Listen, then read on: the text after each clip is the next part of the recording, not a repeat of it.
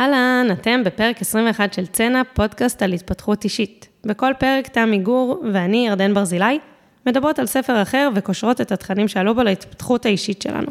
היום בפרק דיברנו על ספר לידה פעילה, מדריך ללידה טבעית, אבל דווקא לא נשארנו בחדר הלידה בכלל. דיברנו על רפואה מערבית, ובעיקר על קבלת החלטות על הבריאות שלנו, וקבלת החלטות בכלל, על האחריות שבאה עם זה, ועל הרצון שלנו לבחור כן או לא, לדעת כן או לא. תהנו. אהלן תמי. היי. Hey. היום הבאתי ספר, אולי מעט מפתיע, שנקרא לידה פעילה. מסקרן אותי לשמוע. קודם כל, מכירה? לא. אוקיי. אז uh, אני יודעת שבקרב חברות שלי זה כזה ספר uh, קריאה must. התת כותרת שלו זה המדריך ללידה טבעית. Uh, ובעצם יש שם הסברים על הביולוגיה, הפיזיולוגיה של, uh, גם של הריון, גם של לידה, דברים שקורים בגוף. הרבה על התהליך הרפואי ומה קורה בבתי חולים. מה נפוץ בבתי חולים, והמלצות. גם, זאת אומרת, המלצות שהן על כל הסקאלה, לאו דווקא ללידה, לידת בית במים, ומצד שני, גם כנראה פחות בפידורל בחדר לידה עם, אה, לא יודעת מה, ניתוחים, ו...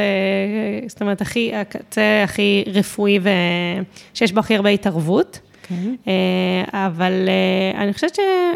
הספר הזה פשוט, הוא נותן לנשים הרבה ידע, זה נכון שיש לו אג'נדה, אבל אפשר לשאוב ממנו את הידע, גם אם בסוף נשים לא בוחרות אה, ללדת בלידה טבעית בעקבותיו. וכמו שאני אומרת על הומואפתיה, שבין אם את בוחרת להיות בטיפול הומואפתי או לא, זה מעורר בך מחשבות. זה, זה מלמד אותך מה לשאול אה, בטיפול רפואי לפחות. את יכולה ללכת לרופא קונבנציונלי, אבל זה מלמד אותך למה לשים לב ומה לשאול. קודם כל, מעניין, בדיוק קבענו תואר להומואפתיה לילדים, אה, אז... אני בעד. וואלה, אוקיי, מגניב. איכשהו זכרתי בראש שאמרת פעם שאת לא, אז מגניב, נדבר על זה לא, אחרי זה. לא, כל הילדות של הילדים וגם בעצמי. וואלה, אוקיי, טוב לדעת. וגם החברה הכי טובה שלי. גדול. איריס תשבי, היא מטפלת הומאופתית. אה, מטפלת הומאופתית, או, שווה, קשרים שווים. מאוד. אמ, טוב, הספר הזה, אני קראתי אותו לפני, אני ילדתי לפני ארבע ומשהו שנים, וקראתי אותו לקראת הלידה. עכשיו, זה מעניין, לפעמים שאני מביאה לפה ספרים שקראתי פעם, זה כזה שחוק לי בזיכרון וזה, אבל פה יש דברים שאני זוכרת באופן מאוד חד ועליהם אה, נדבר, ודברים שככה מעסיקים אותי. היום עדיין? כן, זה עדיין אה, דברים שמעסיקים אותי, כי אני, מבחינתי, אחת ה... הליבות של הספר הזה זה הסיפור של המודעות, חשיבה ביקורתית. זה דברים שהם קשורים להכל, זאת אומרת, לא מודעות, סליחה, ידע, ידע. על, אה, על דברים שקשורים אליי. במקרה הזה זה לידה, אבל אני חושבת שבאופן כללי, זה עזר לי להבין משהו שאני עדיין לומדת אותו כל הזמן, שיש לי יחסית מעט מאוד ידע על הגוף שלי. לכאורה בשיעורי ביולוגיה למדנו איך עובד הגוף, אבל... אה, לא באמת. לא, וגם לא הגוף שלי. אני אגיד רגע, אז באמת תיארתי לך ככה בכללי אה, על מה הספר, ואני חושבת בחרתי ככה כמה דברים שעדיין ממש הולכים איתי, אז, אז בואי נתחיל באמת מהנושא הזה של, ה, של הידע. אני, אני אספר רגע ככה, אחרי שהילדים שלי נולדו, אז הם נולדו עם ענייני בריאות, והיינו המון, המון המון בבתי חולים, ופגשנו המון המון רופאים. ואני במשפחה, יש לי רופאים, אבא שלי רופא ואחותי, ו... אבל אני חושבת שלראשונה אחרי שהילדים נולדו, הבנתי, סליחה שזה עומד להישמע כמו בדיחה, אבל שהם לא יודעים הכל. זאת אומרת, זאת פעם ראשונה שהרגשתי שאני הולכת להתייעץ, ובסוף אני צריכה לקבל החלטה. אני מה זה מבינה את זה. האמת היא שכשאמרת ידע, כאילו הדבר הראשון כשהצגת את הספר, המחשבה או הרגש או התגובה הפיזית הראשונה שלי לזה, הייתה כובד האחריות ברגע שאת יודעת וברגע שאת מודעת לדברים שצריך לשים לב ולשאול, ו, וכן, ואז זה מבאס שאין לך פשוט את הרופא הזה, שאת יכולה במאה אחוז פשוט להניח, מה שאני אומרת, להניח ראש עליו וגם לסמוך עליו, ואוקיי, סליחה. לא, לא, לגמרי, זה באמת, זה מאוד כבד. זה באמת מאוד כבד, זה גם נורא מתחבר לי הסיפור של, של התפתחות אישית, כי אנחנו המון מדברות על אחריות. נכון. ולא, ובעצם מה שנראה לי שהייתה לי המחשבה ש, שעדיף שאנשים אחרים שיודעים יותר ממני יהיו אחראים, ו, ושיש איזשהו אה, ידע מוחלט כזה, או אמת מוחלטת, או, או פתרון הכי טוב, ושמישהו יודע מהו. והדבר הזה, אה, הוא התערער לי. באופן כללי, עם זה שזה מביא דילמות ואחריות, אני חווה הרבה פעמים עם אחריות עוצמה. אז דווקא כאילו החוויה הזאת של בחירה היא גם מאוד מחזקת. לגמרי. בהרבה מובנים, אבל זה גרם לי לחשוב, אני אתן רגע עוד איזשהו קונטקסט קטן. כמה שנים לפני שילדתי את הילדים, ראיתי את הסרט Babies. ראית את זה? לא. צילמו שנה ראשונה של, אה, צילמו שנה ראשונה של תינוקות מהרגע שהם נולדו, בארבעה מקומות בעולם. באפריקה, במונגוליה, ב... אה, או אנגליה או ארצות הברית, לא זוכרת, ארבעה מקומות, חלקם הערביים, חלקם לא. אה, ואני זוכרת שהתאהבתי במה שקורה באפריקה. האימא, כל האימהות, לא האימא, האימהות יושבות בחוץ, אה, ערומות, זאת אומרת חשופות חזה, התינוקות זוחלים, באים, הולכים. התינוק בא, יונק, זוחל שם על האבנים, לא אומרים לו, תיזהר, תיזהר, אל תיגע, אל תיגע, זה, זה, מין חופש כזה. ואחד הדברים שאני זוכרת מאוד חזק זה שהוא כמעט לא בוכה. וואלה. כן. ו, וזה ככה עשה לי, מה זה חשיבה רומנטית כזאת, אה, נוסטלגיה למשהו שאני לא מכירה, של איזה יופי זה, שלא במערב, שנמצאים הרבה בחוץ, ויש המון כזה טבעיות בגידול של הילדים, והנקה, וזה, ואז הילדים שלי נולדו לתוך הפגייה. לטריליון מכשירים, למיליון חיבורים וזה, ו- ולהצלת חיים, כאילו הרפואה המערבית הצילה את החיים של הילדים וואו. שלי, כן. ו- ואני עד עכשיו מרגישה מאוד חזק את המתח הזה. אני חושבת שהוא מייצג בשבילי הרבה דברים. וואי, עולים לי מיליון דברים, אז ת- תעזרי לי רגע מאיפה להתחיל. אחד, זה באמת איזושהי רומנטיקה למה שהיה פעם, וזה לעומת המון המון נוחות, שלא לומר הארכת חיים ובריאות שהרפואה המערבית ובכלל כל הקדמה מביאות איתן. זה ככה. אני אגיד רגע כמה דברים, okay. אוקיי. תגידי מה תופס אותך, זה דבר אחד. הדבר השני זה שאני כבר, יש לי חשיבה ביקורתית יותר, ואני יודעת שהשיקולים של הרפואה המערבית הם לא רק הבריאות שלי, הם לתכלל את התורים באופן הכי יעיל. אני יודעת שנותנים זירוזי לידה, כי צריך לפנות את החדרי לידה. זירוז לידה זה לא דבר אופטימלי, זאת אומרת, אם צריך, עושים, בסדר, אבל זה לא אידיאלי, זאת אומרת, נשים, הגוף שלהן ברוב המקרים יודע מתי התינוק צריך לצאת, ו... אה, ואז במכלול שיקולים האלה, שאגב, הם, גם כוללים אגו ויוקרה, זאת אומרת, באמת, בני אדם. ועלויות. ו? עלויות. כסף, איך לא אמרתי את זה ראשון? לגמרי, לגמרי. אז, אז יש את כל מכלול השיקולים האלה, ש, שהוא לא רק בריאות. נכון, או לפחות הוא לא רק בריאות פרטית שלך. נכון, נכון, הוא לא הבריאות שלי, נכון. אה, שאגב, אני, אני סבבה עם זה, כאילו, אני חושבת שהבריאות שלי קשורה בבריאות של הכלל, אבל פה יש איזשהו משהו פולשני מאוד, ושלא לומר מזיק לבריאות בחלק מהמקרים, שזה עוד דבר, אה, שההתערבות יתר הזאת, זה, זה עוד סוגיה בפני עצמה, טוב, את הרבה במחשבות על זה, אני יודעת, אפשר, כבר תגידי לי מה את רוצה שנפתח, ש, okay. שההתערבות יתר הזאת, היא, היא מעריכה את, איכות, את, את משך חיינו, ובלא מעט מקרים גם משפרת מאוד את איכות חיינו, אבל אה, היא לא מספיק אה, הוליסטית, היא לא רואה הרבה פעמים את צורכי הנפש שלנו, והיא לא רואה איזשהו מכלול רחב יותר. אני ממש זוכרת ששמעתי את אבא שלי מרצה לפני איזה 20 שנה, אני לא זוכרת הרבה הרצאות של אבא שלי, הוא אה, הוביל איזשהו כנס והוא הרצה על quality of life. ומטרת ההרצאה הייתה לחשוב על ההשלכות של ניתוחים מעבר להאם אחרי זה האוזן תקינה או לא. על הנראות, על השמיעה, זאת אומרת, על, על איזה מין חיים יישארו לבן אדם אחרי ה... מדהים. מדהים. לא, אני חושבת שזה באמת אחד הנושאים. אני יכולה להגיד שכשאבא שלי היה חולה בסרטן, נעזרנו בגורמים אה, רפואיים, אבל אה, לא הרופאים המטפלים העיקריים, שיעשו את זה. לפעמים גם לאזן, בסרטן היום יש על זה הרבה דיבור אגב, האיזון בין הארכת חיים וזה, לבין מה איכות החיים בשנים שכן אה, נשארו, או מה היו המחירים של דברים, על לשים לב ובאמת להקל בדברים, לא רק לטפל במחלה עצמה, אלא להקל תוך כדי, אז זו סוגיה שוואו. יש לה את התחלת החיים ויש לה מחלות ויש לה את סוף החיים, היא, לא נראה לי ניכנס לזה, כי זה נראה לי שלושה פודקאסטים בפני עצמם. יכול להיות, יכול להיות, אבל דווקא יהיה משהו מעניין דווקא בלאפשר לשיחה היום בפודקאסט אה, לזרום אוקיי. בין הנושאים של זה, כי זה מחבר אותי, דיברת על, ה, על הטיפול בסרטן, אז יש התייחסות לכאב נגיד.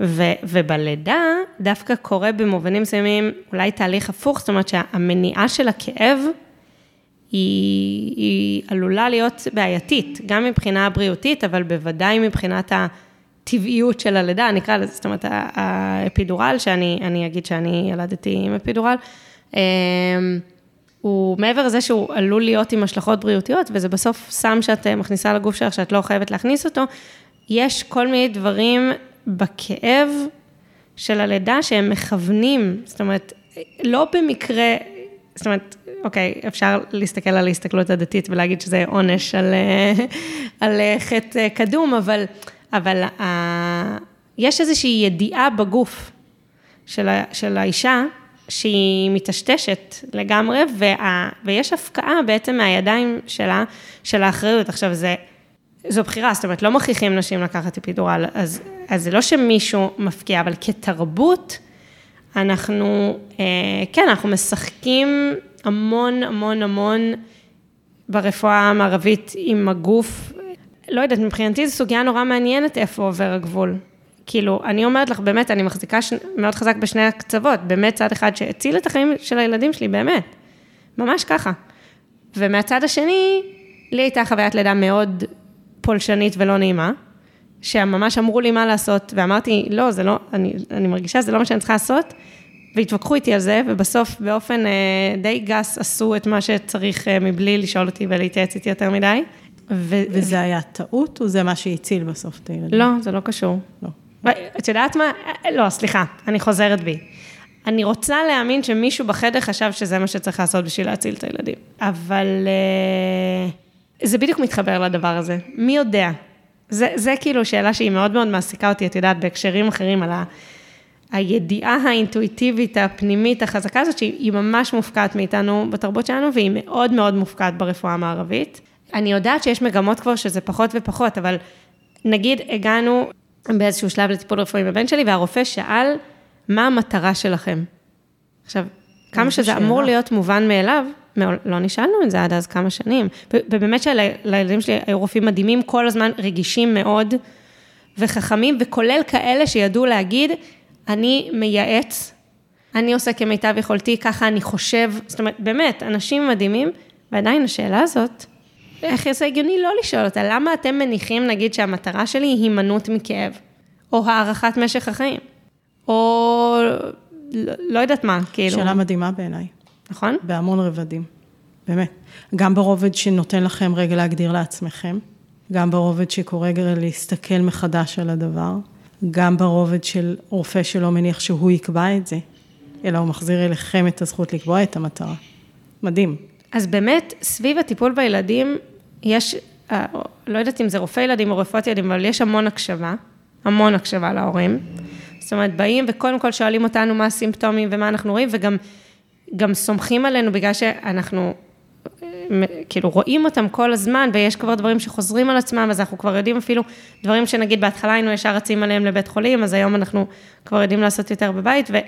אה, ואני רואה את זה הרבה, אבל נגיד, באמת סביב כל חוויית הלידה זה בכלל לא היה, ואני אספר רגע שחברה מאוד מאוד מאוד טובה שלי, ילדה עכשיו בלידת בית, שהיא התכוננה אליה ולמדה לקראתה, וקיבלה המון החלטות, מי תיילד אותה, איפה זה יהיה, אה, מה חשוב לה ב setting, זאת אומרת, ממש הרבה דברים, ו, ו, והיא לא הראשונה שאני שומעת עליה את זה, אבל זה סיפור מאוד מיוחד שלה, שזה היה חוויה מאוד עוצמתית ומאוד חיובית. וזה לא היה בית חולים עם מלא אורות מסנדרים, אנשים שצועקים עליי, יאללה, תדחפי כבר ובוא נסיים עם זה. סימבולית. זה, במקרה שלי זה לא היה מאוד רחוק מזה, בחוויה שלי, כן. לי לא זו הייתה חוויה, אבל... אה, בסדר, שוב, זה גם סובייקטיבי וגם אישי וגם זה, אבל אמ, היה לה המון בחירה. כאילו, היא הייתה, היא הובילה את הדבר הזה, ובסוף הוא שלה.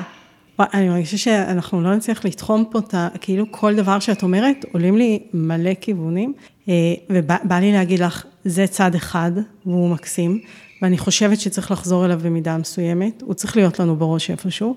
מצד שני, אני מכירה סיפורים שהתחילו ככה והשתבשו, אה, והתוצאות בסוף היו נוראיות על זה שזה היה לידת בית.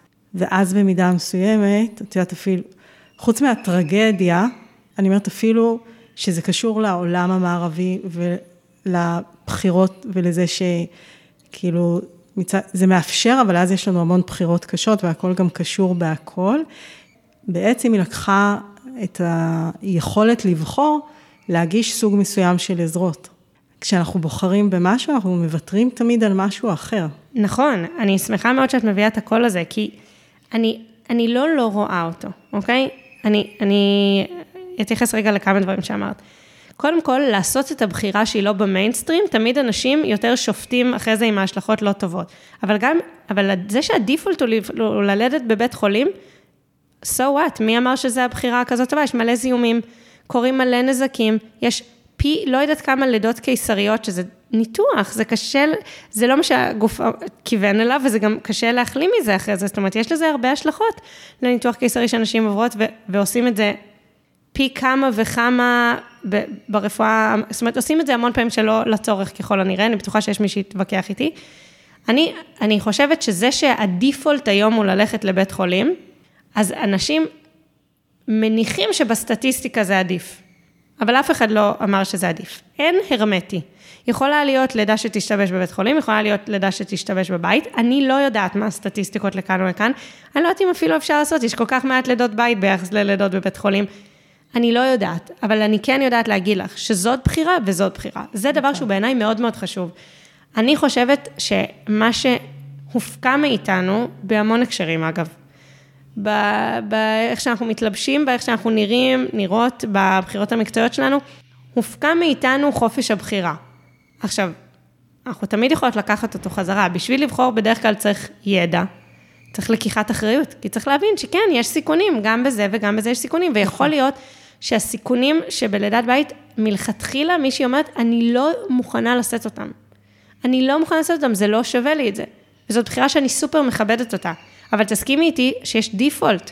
עכשיו מדברים יותר ויותר אצל זקנים על אשפוז בית, כי מבינים את היתרונות של זה ואת הערך של זה, אבל זה לא היה עד לפני דקה. נכון. הדיפולט היה שאם בן אדם זקן, הוא הולך לבית חולים. בואנה, זה חר המקום להיות בו, סליחה. זה גם מקום שעושה ניסים, ואנשים מדהימים, מצילים שם נפשות, ובאמת, אני, עד הלידה של הילדים שלי, רק חשבתי שאני לא מבינה איך אנשים הולכים לעסוק בזה, ודווקא אחרי החוויה של הפגייה והאשפוז טרום הריון וזה, אמרתי, פתאום זה היה נראה לי אחרת, ובאמת, זה מקום גם מדהים מהמון בחינות. אבל לבלות שם חודשים מסוף החיים, לא נראה לי שזה מה שהייתי לא, בוחרת. לא, זה גם מתכתב עם השאלה של הרופא שלכם, מה המטרה? נכון. שזה בעיניי מאוד, אה, אני מאוד מאוד מתחברת למה שאת מביאה, במובן הזה שאני חושבת שה... וזה באמת בכל הקשר בחיים שלנו, אה, זכות הבחירה. שוב, היא באה עם עול. היא באה עם עול שאני יכולה להגיד, שאני מכירה הרבה מאוד אנשים שבהרבה מאוד מצבים שונים, לא רוצים, לא רוצים לקחת אותו עליהם. Okay? אוקיי? הם אפילו לא רוצים שאני אפתח להם את האופציה של זכות הבחירה, כי זה גדול עליהם. ואין לי תשובה, אני לא יודעת, אה, כי אני לא יודעת איך אנחנו מחזירים את זכות הבחירה באופן כללי, ומי שלא רוצה שלא. כי ברגע שאתה יודע ואתה חשוף למשהו, אתה לא יכול יותר להתעלם ממנו. קודם כל, לא נכון.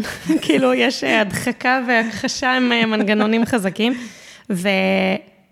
זה נורא מעניין, את יודעת, אנחנו באמת חוזרות לנושא הזה הרבה של אחריות ושל בחירות, וזה נורא מעניין בעיניי מכמה רבדים. קודם כל, אנשים בוחרים, כל הזמן, פשוט לא קוראים לזה בחירה, כי זה ה-obvious, או המיינסטרים, או הדיפולט, או זה מה שכולם עושים, אבל זאת בחירה. ואני חושבת, המילה העצמה, שהיא מילה שחוקה ולא מתקבלת טוב ולא זה, יש בה משהו שמתאר מאוד נכון דווקא את ה... שליחות שיש לאנשים שמסיימים בלעזור לאנשים להבין שהם כן יכולים. הם יכולים לשאת את זה. כאילו, אגב, שאמרת שאנשים לא יכולים, הם חושבים שהם לא יכולים. וזה באמת מכניס מורכבות, אבל זה באמת נורא עוצמתי. זה, זה, יש בזה משהו מאוד מאוד מעצים בהבנה שאני עכשיו בחרתי, ועשיתי את זה, וחשיבה ביקורתית זה, זה דבר שבהתחלה, אני הייתי מאוד ביקורתית, ואז עברתי איזשהו גלגול עם זה, וכאילו אמרתי, אוי, זה גרוע, זה גרוע, וזה... לא. מה גרוע? לחשוב חשיבה ביקורתית, 아, אה, זה כאילו... אוקיי. לא, זה חשיבה ביקורתית, זה דבר אדיר. כאילו, בסוף רוב הבחירות שאנחנו עושים בחיים, רובן, לא כולן, הן עלינו, הן שלנו עלינו. מה יותר מזה מלדעת מספיק בשביל לבחור, להקשיב לאינטואיציות, להאמין שאני מסוגלת, ולבחור, וכן, גם לשאת בהשלכות. אבל זה מתאים לך. אני אגיד, זה גם מתאים לי, אבל אני היום, כאילו היום, אה, בשלב הזה של החיים שלי, למדתי שזה כנראה באמת לא מתאים לאחרים. וזה לא שהם לא יכולים, את צודקת, אם נעצים מספיק אנשים, הם אה, כנראה בסוף יתמודדו, אנחנו מתמודדים עם הרבה דברים שאנחנו לא חשבנו שנוכל. זה אבל לא ישפר להם את איכות החיים. אם אני אגיד את זה רגע אה, במונחים מאוד סטריאוטיפיים שיפוטיים, אוקיי? יש אנשים שחד משמעית יבחרו לחיות חיים יותר אה, בינוניים, להפסיד דברים מסוימים, ולא לשאת את עול ההחלטה והאחריות עליהם, והמודעות כל הזמן. אני נמצאת במקום שאני הרבה שואלת את עצמי, מה בסוף מביא יותר אושר? אני חושבת שהרבה פעמים אנחנו לא יכולים לבחור אם להיות כאלה או כאלה.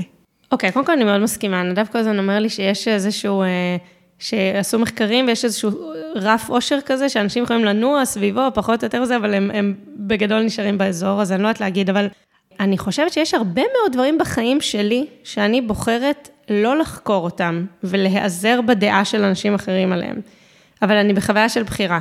יש ספר בדולינה, מכירה? כן. אז יש שם קטע שהמלך אומר לאיש שיתקן בעצמו את הסתימה, והוא לא רוצה זה, משתגע, משתגע, משתגע, וכל הפאנץ' בסוף זה שהוא יגיד לו, אל תזמין אינסטלטור כי אתה חייב, תזמין אינסטלטור כי אתה בוחר. אני לצורך העניין מזמינה אינסטלטור. שאגב, אפילו זה בפני עצמו דבר שספציפית, עניין האינסטלטור, לפעמים אני אומרת, למה שאני לא אלמד כאילו איך לעשות את זה? זה הבית שלי, זה גם לא מצריך איזה, כאילו, זה, ואני בוחרת שלא. אז אפשר לבחור שלא גם בטיפול רפואי, ואפשר לבחור שלא בחינוך, והנה, אני בגדול שולחת את הילדים שלי כרגע למסלול החינוכי הסטנדרטי המיינסטרימי. אבל אני כן חושבת שחיים שבהם אנחנו לוקחים אחריות על הבחירות שלנו, בדרך כלל זה קשור ביכולת להפגין פגיעות, כי אנחנו עושים טעויות בבחירות שלנו כלפי עצמנו וכלפי העולם. אני כן חושבת שיש קשר ישיר בין זה לבין אושר ומשמעות בחיים. זאת אומרת, אני לא חושבת שהאשמה, בעוד שהיא יוצרת הקלה רגעית, היא מביאה לאושר גדול יותר. לא, איך הגעת להאשמה פתאום? כי אם אני בוחרת, ואני מודעת, ואני בוחרת לבחור, אז אני גם נושאת בהשלכות של המעשים שלי. כולל אם הם מתפקששים ואני נדפקת מההחלטה שלי. כן, אבל אני לא דיברתי על היכולת להאשים מישהו אחר. זה קשור אבל. לא, אני דיברתי יותר ממקום של, אה, כאילו אם אני אקח אה, מתמטית, אוקיי, אני רגע מייצגת עכשיו אה, את אלה שלא רוצים להיות כל הזמן בבחירה, mm-hmm. הם אומרים, כמות הפעמים, או מידת השיפור בבחירות שאני אעשה, לעומת אם לא הייתי בוחר, סומך על מישהו אחר, או, אוקיי, מידת השיפור לעומת הירידה באיכות החיים שלי, בלחיות כל הזמן במודעות ואחריות ובצורך ללמוד ולבחור כל דבר, זה לא מאזן שהוא רווחי לי. לא קשור ללהאשים, קשור להרבה יותר קל לי לא כל הזמן להחליט וללמוד ו- ו- ולקחת אחריות ולהבין שיש עוד אופציות ולהבין שזה מורכב ולהבין שיכול להיות שזה ילך לי פה. עזבי, למה עושים ילדים? כי ככה, אנחנו גדלים, מתחתנים, עושים ילדים. לא רוצה לתהות, כן רוצה ילדים, לא רוצה ילדים, אה, בסדר? אה, איזה מין חיים יהיו לי, מה אולי אחרת הייתי רוצה להגשים. פשוט לא רוצה לתהות. יהיו ילדים, זה יהיה בסדר. אני אגדל אותם כמו שהרוב מגדלים אותם, נלך במסלול, יהיו לי חיים מאוד נינוחים, פשוטים, מענגים, ונכון, יכול להיות שפה ושם היו יכולים להיות לי חיים יותר טובים. זה מהמקום הזה יותר, זה לא האשמה ואחריות. אוקיי, okay, זה נורא מעניין מה שאת אומרת, זה מעלה לי הרבה מחשבות. אחת, זה ש... לא יודעת, קודם כל, אני נורא רוצה כשאני נתקלת בדברים שאני שיפוטית כלפיהם, אני לא, אגב, במקרה הזה, אני לא, כרגע לא מרגישה אצלי את השיפוטיות, אבל אני נורא רוצה להתחבר לזה. זאת אומרת, אני נורא רוצה למצוא את המקום שבחיים שלי שבו אני ככה. אני רוצה לחשוב על זה, כי בשלוף אני. לא עולה לי. אוקיי. לא, אני, אני באמת רוצה רגע למצוא הזדהות עם, ה, עם הדבר הזה, עם המקום שבו אני לא חושבת.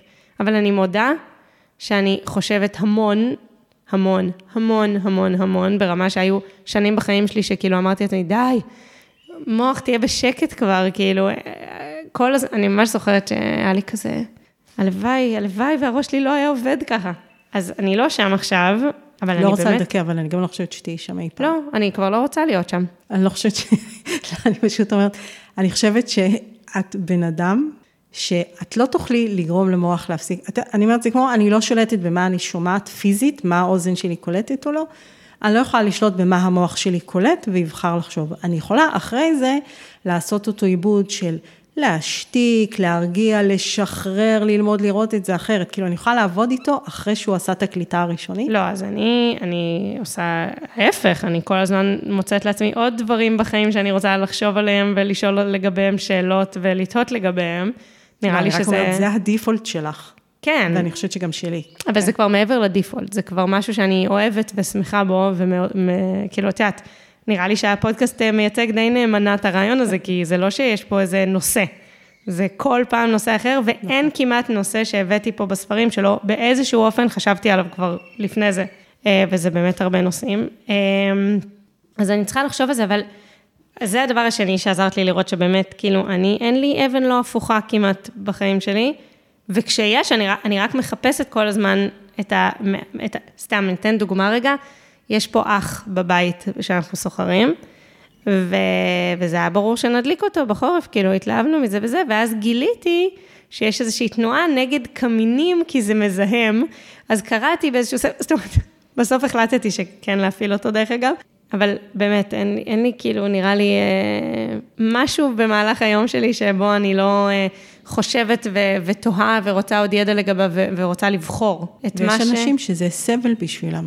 לא יודעת, לא יודעת. שוב, אני, אני מאמינה לך שנכון לכרגע זה נכון, אבל אני חושבת שגם הקונטקסט התרבותי הוא נורא נורא חזק.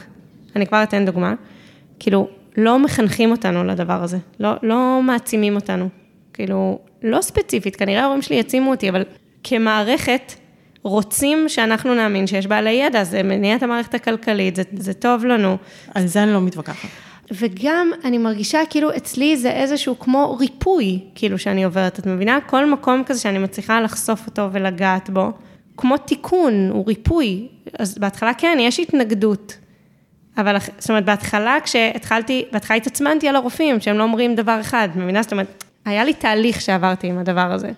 עם רוב הדברים. הנה, נראה לי עשינו פרק על הקון מריק, כשקראתי את זה, הייתי רק צינית, דיברתי על זה בפרק. אבל אחרי זה נפל לי האסימון, והתחלתי זה, ואותו דבר עם האופנה האקולוגית, שכל פעם נופל זאת אומרת, זה לא, זה תהליכים הם ספירליים. אנחנו פוגשות את אותו דבר בדרכים שונות, ואני חושבת שרוב ההתחלות של הפקיחת עיניים הן קשות. אני פשוט לא יודעת אם לאורך זמן גם זה קשה. שוב, אני לא כל כך חיה ככה, אני מייצגת לך קול שאני פשוט גם שומעת אותו הרבה וגם מתמודדת איתו עם חלק מהאנשים שקרובים אליי. כן. שזה מתכתב נורא גם עם דברים שדיברנו בפרקים קודמים. גם אפרופו מודעי, מודעות אקולוגית כזו. כן. כי את מבינה שכשאת הולכת לבחון עכשיו אם להדליק את האח או לא, יכול להיות סתם, אני לא, לא יודעת מה הוא אמר, אבל מבחינת נדב נניח, יכול להיות שזהו, הרסת לו את הכיף עכשיו. עכשיו, את עכשיו כבר בלב שלם מחליטה שכן, אבל הוא מבחינתו, די, כבר הרסת את הכיף של הסיפור הזה. אז אני הרבה פעמים גם נתקלת בזה במקום שהמודעות היא מעיקה על אחרים, ש- שזה גם מסובך. את יודעת, זה ממש אבל מעניין מה שאת אומרת, כי נגיד כשחברה שלי האהובה, עלית, אה, התחילה לדבר איתי על הלידה בבית, זה יצר לי ממש אי נוחות. ו... אבל הייתי, אבל הייתי מוכנה לצעוד איתה רגע ולהתמסר. והדבר הזה, שתפסתי אותו בהתחלה כסופר היפי, קיצוני, וכאילו, באמת, נו, מה זה, הוא, אני רואה אותו אחרת לגמרי עכשיו. אז אני חושבת כמה דברים. קודם כל, היא לא הייתה מיסיונרית של הדבר הזה, היא שיתפה אותי בתהליך שלה. אז ברגע שאנחנו לא באים לחנך אנשים, כבר נראה לי הסיפור הוא שונה. כאילו, אמיתי לא באים לחנך אותם, לא רק במילים שאנחנו אומרים, אלא חיים בשלמות פשוט את הדבר הזה שאנחנו יודעות אותו, ולא באות להטיף אליו. הדבר השני זה ש... וזה חוזר שוב ושוב בשיחות שלנו, אבל לא סתם, זה, זה האי נוחות אל מול מי שחי איזה שהם חיים שדווקא אנחנו רוצים אותם, אבל עוד לא מרשים לעצמנו. או לפחות יודעים שיש בהם משהו שאנחנו כן. צריכים לחשוב עליו. זה המראה הזו שלא כל כך נעים לנו להסתכל בה פתאום. כן. זהו, ומצד שני, נגיד בבחירה לאכול כשר או, או לאכול טבעוני, או כל בחירה שמצמצמת נגיד את האופציות של האוכל, או בבחירה לחיות אורח חיים מאוד ספורטיבי, או בבחירה לחיות בצורת חיים כלשהי שהיא לא מיינסטרים, כל דבר, מבחינת אזור מגורים, אופן המגורים, לא יודעת מה, לכל הבחירות האלה יש, יש השלכות מאוד גדולות בהתחלה, ואני חושבת שאחרי זה מתרגלים לזה. אז אם אנחנו נכונות להיות בעצמנו באי נוחות הזאת בהתחלה, ואז גם לקבל את זה שאנשים אחרים יחוו איזושהי נוחות בהתחלה, אז אנחנו לא ישר אומרות, אוקיי, זה חוסם את הדלת, ואני באמת אומרת לך, ואני כל פעם מרגישה את זה יותר ויותר חזק. ככל שאני יותר באמת שלי, בסנטר שלי, בידיעה שלי, אני פחות עסוקה באיך אנשים יגיבו, אבל אני רואה שהם מגיבים לזה יותר טוב. זה אני חושבת שמאוד נכון, כן. אגב. בגלל גם מה שאמרת קודם, זה לא המקום השיפוטי, זה לא המקום שעוסק בהם, זה לא המקום שמנסה להגיד להם או להתריס או לשנות אותם, ובעיקר, אם את מאוד שלמה, וזה פשוט עובד לך, והם רואים כמה זה עושה לך טוב, אז אנשים אה, בדרך כלל מגיבים חיובי למשהו טוב. אני, אני, שוב, לפעמים זה מאתגר אותם, לפעמים זה גם תהליך. אה, כמו שאת עברת, למשל, סביב האופן לידה. אני בטח לא חושבת, אגב, שזה צריך לעצור אותנו.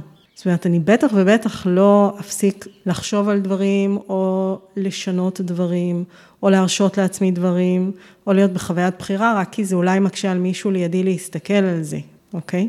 אני אומרת לך שמבחינתי מה שתיארת עכשיו, זה הכוח המניע הכי חזק בחיים שלי כרגע. יותר, באמת, יותר מכל חובה אחרת שלקחתי על עצמי, החובה של להקשיב למצפון הפנימי הזה, לקול הפנימי הזה, לידיעה הזאת ולחיות לפיה, היא יותר חזקה בחיים שלי כרגע מכל דבר אחר. אני אוותר על הרבה מאוד דברים אחרים לפני שאני אוותר על הדבר הזה. אני יכולה לשאול שאלה אישית? אה, יכול להיות שאנחנו נחתוך אותה בעריכה, אבל תשאלי. זה בא לקונט, בקונטרה למשהו שחווית עד עכשיו? ברור, ברור, לגמרי. לחוויית החיים שלי, לגמרי. ושוב, אנחנו נדבר על זה בספר שנקרא רצות עם זאבים, כי זה פשוט ספר שאפשר uh, לעשות עליו אולי איזה עשרה פרקים נעשה עליו, אבל, אבל כן, לא, התרבות שלנו, שאנחנו חיות בה, היא לא תרבות שמעודדת נשים להתחבר לידיעה שלהן ולחיות לפיה. בטח לא אותי. כאילו בסוג אה, אופי שלי, שאני כאילו, יש לי, לא יודעת, תכונות שנחשבות אה, גבריות משום מה בעולם שלנו, אבל, אה, אבל נראה לי שאנחנו נסיים בנימה אופטימית זו. מעניין, אם, אם יש פה גברים, נשמח, נשמח לשמוע גם מה חשבתם. יש לנו את העמוד פייסבוק שלנו של צנע, שלאחרונה התחילו לזרום אליו תגובות וזה מאוד משמח, אז נשמח לשמוע. תודה, תמי. תודה, ירדן, ונראה אתכם בפרק הבא.